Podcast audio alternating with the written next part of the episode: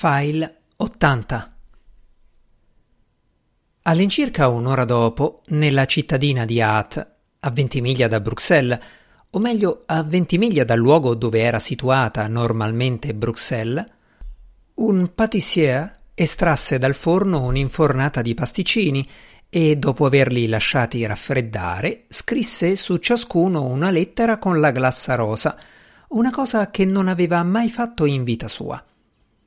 Sua moglie, che non conosceva una parola d'inglese, sistemò i pasticcini su un vassoio di legno e lo affidò al sus patissier, il quale lo portò al quartier generale dell'esercito alleato in città, dove Sir Harry Clinton stava impartendo ordini ai suoi ufficiali. Il sus patissier offrì i pasticcini a Sir Harry. Questi ne prese uno e stava per portarlo alla bocca quando il maggiore Norcott del 95 Fucilieri lanciò un'esclamazione di sorpresa. Là, davanti a loro, scritto con la glassa rosa sui pasticcini, stava un dispaccio di Wellington che dava istruzioni a Sir Henry di spostare la seconda divisione di fanteria a Catebras con la massima rapidità possibile. Sir Henry alzò lo sguardo sbalordito. Il sus patissier gli sorrise raggiante. All'incirca alla stessa ora, il generale comandante della terza divisione, un gentiluomo di Hannover di nome Sir Charles Alten, era immerso nel lavoro in un castello a 20 miglia a sud-ovest di Bruxelles. Guardando per caso fuori dalla finestra, vide un fenomeno strano in cortile, uno scroscio di pioggia che cadeva proprio al centro di questo senza toccare le pareti.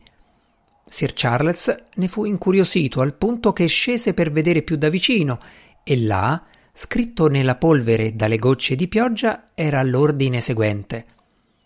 Bruxelles, 15 giugno 1815. La terza divisione si porti immediatamente a Quatre Bras, Wellington.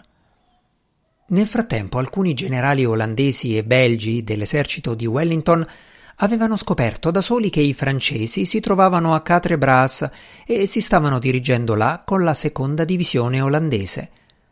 Di conseguenza, quei generali, di nome Rebec e Peponcher, furono più seccati che illuminati quando un grosso stormo di uccelli canori si posò sugli alberi tutto intorno a loro e cominciò a cantare così.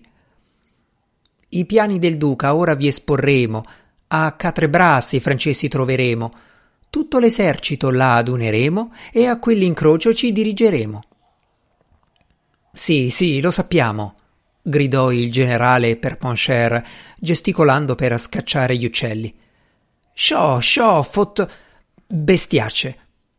Ma gli uccelli svolazzarono ancora più vicino a lui, posandosi addirittura sulla sua spalla e sul cavallo, continuando a cantare nel modo più zelante. Gloria e fama là noi troveremo, come vuole il duca non temeremo, i piani di battaglia li realizzeremo quando con i nostri arriveremo. Gli uccelli accompagnarono i soldati per tutto il resto del giorno senza mai cessare un momento di cinguettare e di cantare la stessa irritante canzone. Il generale Rebec, che parlava benissimo inglese, riuscì ad afferrarne uno e tentò di insegnargliene un'altra, nella speranza che tornasse da Jonathan Strange e gliela cantasse. Il mago del duca va preso a pedate perché si fa beffe di noi brava gente. Speditelo a Maastricht rapidamente e siate dannati se ce lo riportate.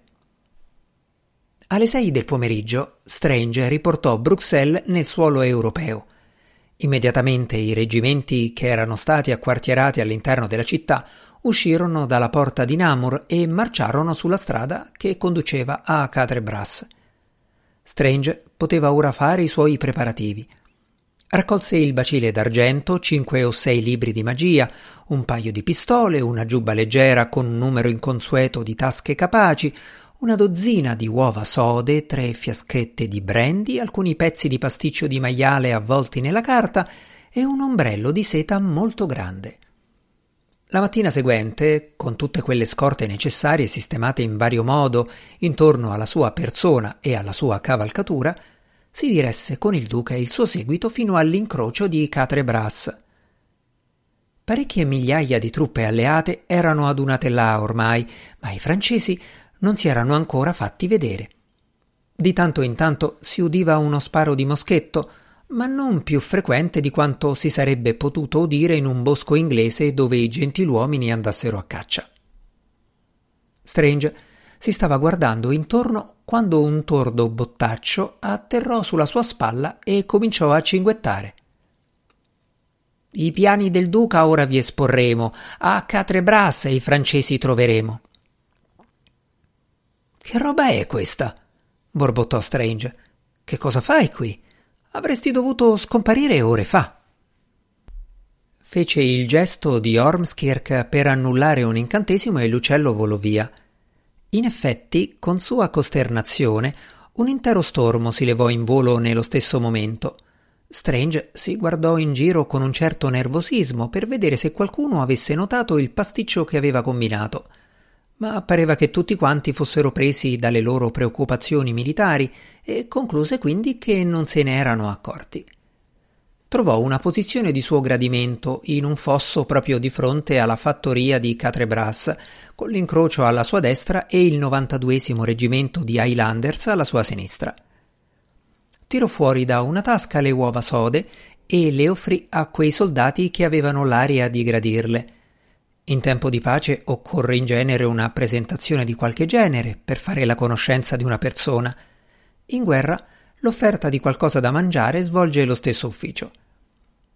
Gli Highlanders gli offrirono a loro volta una tazza di tè dolce con il latte e ben presto Strange si trovò a chiacchierare con loro in modo cameratesco. La giornata era caldissima, la strada scendeva tra campi di segale che sembravano brillare sotto quel sole ardente in modo quasi soprannaturale. A tre miglia di distanza l'esercito prussiano era già impegnato in combattimento con i francesi e giungevano da lontano il rombo dei cannoni e le grida degli uomini, presagi di cose a venire. Poco prima di mezzogiorno si udì in distanza il rullo del tamburo e un canto guerresco mentre il terreno cominciava a vibrare ritmicamente, calpestato da diecimila piedi. Attraverso la segale marciavano verso di loro le scure e fitte colonne della fanteria francese. Il duca non gli aveva dato nessun ordine particolare e così, quando ebbe inizio la battaglia, Strange cominciò a mettere in atto tutti gli incantesimi che aveva usato in Spagna mandò angeli di fuoco a minacciare i francesi e draghi a soffiare fiamme su di loro, immagini illusorie più grandi e più luminose di qualsiasi altra avesse mai creato in Spagna. Parecchie volte uscì dal suo fossato per ammirarne l'effetto, nonostante gli Highlanders lo avvertissero che correva il rischio di farsi sparare addosso. Da tre o quattro ore stava diligentemente operando i suoi incantesimi quando accadde qualcosa – sul campo di battaglia, un improvviso assalto degli chasseur francesi minacciò di accerchiare il duca e il suo stato maggiore, tanto che tutto il gruppo fu costretto a fare dietro front per lanciarsi al galoppo verso le linee alleate, incontrando per primi gli Highlanders del 92 reggimento. 92 gridò il duca. A terra! Immediatamente gli Highlanders eseguirono l'ordine. Dal suo fossato Strange guardò in su e vide il duca in sella a Copenaghen che saltava al di sopra delle loro teste. Sua grazia era incolume e sembrava più rinvigorito che allarmato dall'avventura. Mentre si guardava intorno per controllare l'operato degli uomini, lo sguardo del duca si posò su Strange. Signor Strange, che state combinando? Quando vorrò un incantesimo adatto ai giardini di Vauxhall, ve lo chiederò. I francesi hanno visto in abbondanza questo genere di cose in Spagna, a loro non fa né caldo né freddo. Ma non è così per i belgi, gli olandesi e i tedeschi del mio esercito. Ho appena visto uno dei vostri draghi minacciare una compagnia di Brunswick in quel bosco e quattro di loro sono caduti. Così non va, signor Strange. Non può andare assolutamente. Il duca si allontanò al galoppo. Strange lo seguì con lo sguardo aveva una mezza idea di commentare con una certa asprezza l'ingratitudine del duca, ma i suoi nuovi amici del 92esimo Highlanders parevano abbastanza impegnati in quel momento, sottoposti com'erano al fuoco e alle sciabolate dei francesi, perciò raccolse la sua mappa, uscì dal fossato e si fece strada fino all'incrocio, dove il segretario militare del duca, Lord Fitzroy Somerset, si guardava intorno con aria preoccupata. Milord, vorrei rivolgervi una domanda, disse Strange. Come sta andando la battaglia? Somerset sospirò. Andrà tutto bene alla fine, certamente, ma la metà del nostro esercito non è ancora qui e in pratica non abbiamo cavalleria. So che avete inviato gli ordini del duca alle divisioni con sollecitudine, ma alcune di queste erano davvero troppo lontane. Se i francesi riceveranno i rinforzi prima di noi, allora Somerset scrollò le spalle. E i rinforzi francesi da quale direzione dovrebbero arrivare? Da sud, immagino. Da sud e da sud-est.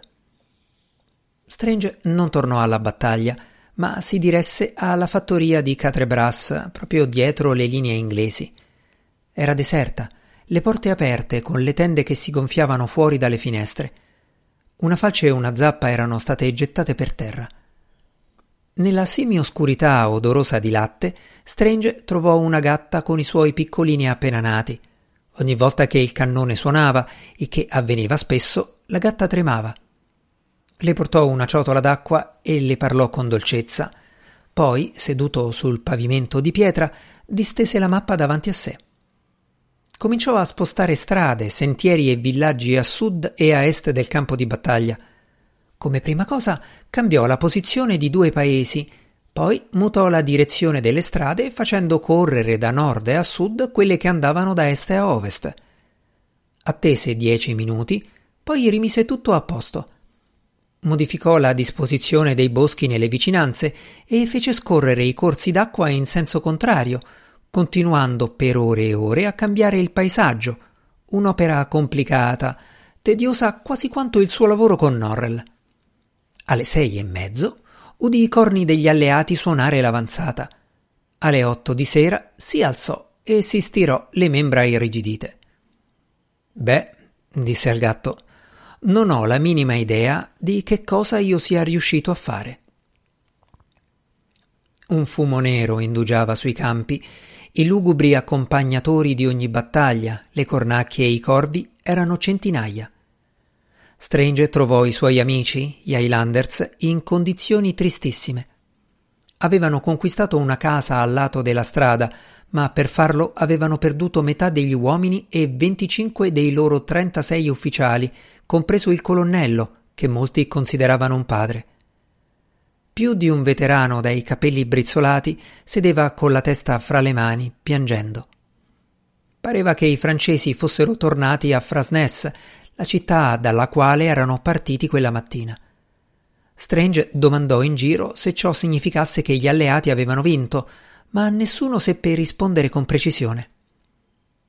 Quella notte dormì a Genappe, un villaggio a tre miglia di distanza sulla strada per Bruxelles, e stava facendo colazione quando comparve il capitano Adele Bright recando notizie. L'esercito prussiano alleato del duca aveva ricevuto una terribile batosta nella battaglia del giorno prima. Una vera sconfitta. No, ma si sono ritirati, perciò il duca dice che dobbiamo farlo anche noi. Sua Grazia ha scelto un luogo dove combattere e i prussiani ci raggiungeranno là. Un posto che si chiama Waterloo. Waterloo.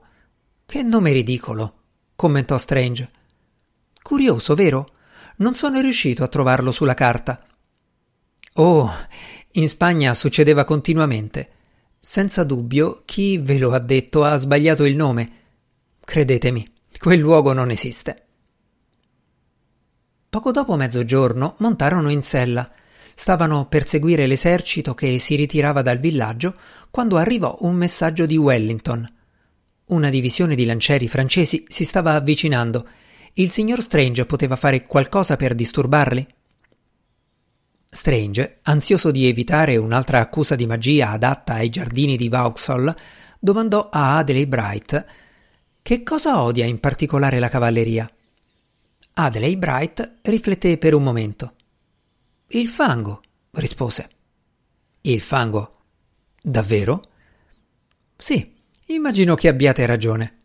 Bene, poche magie sono facili e di routine, per così dire, come quelle che riguardano il tempo. Il cielo si oscurò, comparve un'immensa nube temporalesca nera come l'inchiostro, grande come tutto il Belgio, così gonfia di pioggia che i suoi lembi parevano impigliarsi nelle cime degli alberi. Un lampo, e per un attimo il mondo assunse il colore delle ossa sbiancate, poi uno schianto assordante e un attimo dopo cadde una pioggia torrenziale e il terreno ribollì e sibilò. In pochi minuti i campi circostanti si trasformarono in un acquitrinio. I lancieri francesi non furono più in grado di indulgere nel loro divertimento preferito, il galoppo fulmineo e agile, e la retroguardia di Wellington riuscì a mettersi in salvo.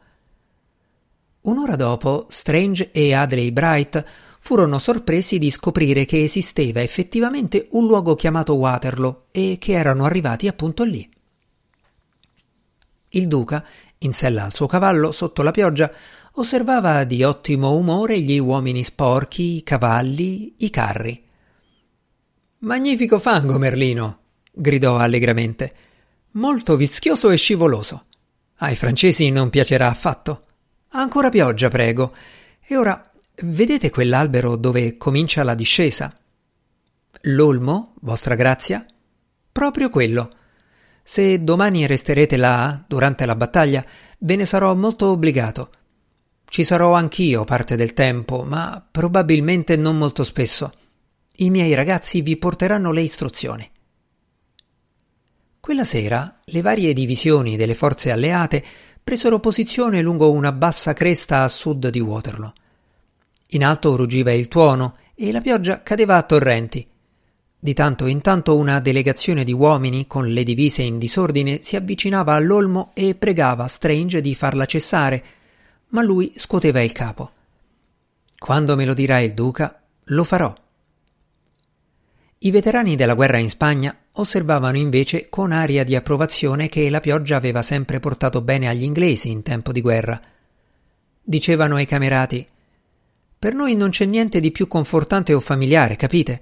Mentre per le altre nazioni non è così. Pioveva la notte prima di Fuentes, di Salamanca e di Vitoria. Erano questi i nomi di alcune grandi vittorie riportate da Wellington nella penisola iberica.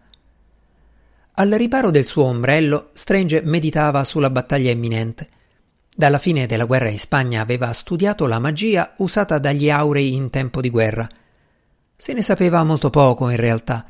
Si raccontava, ma erano voci, niente di più, di un incantesimo operato da Osglass prima di una battaglia. Illuminava sull'esito degli eventi del momento. Poco prima che facesse buio, Strange ebbe un'ispirazione.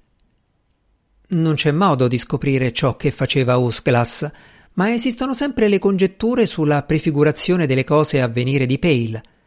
Credo che sia una versione molto anacquata della sua magia. Potrei usare queste.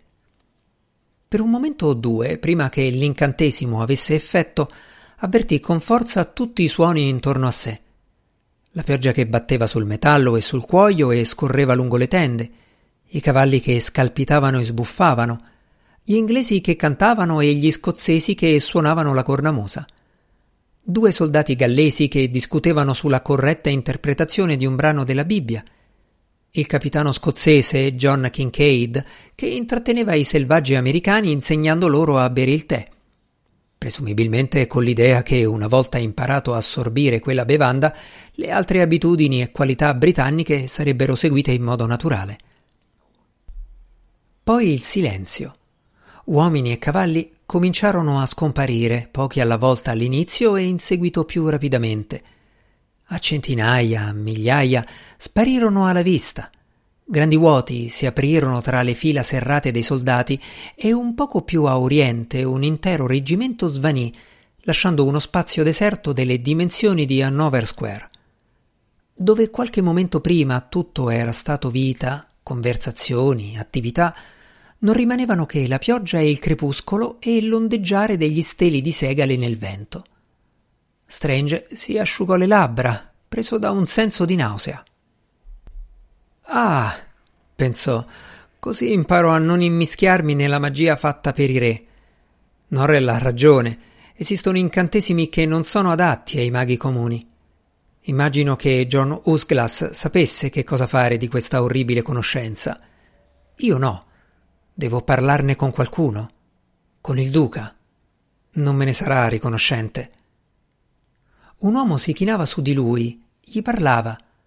Un capitano degli artiglieri a cavallo. Strange vide le labbra muoversi, ma non udì nessun suono. Fece schioccare le dita per far svanire l'incantesimo il capitano lo stava invitando a bere un brandy e a fumare un sigaro. Stranger rabbrividì e declinò l'invito.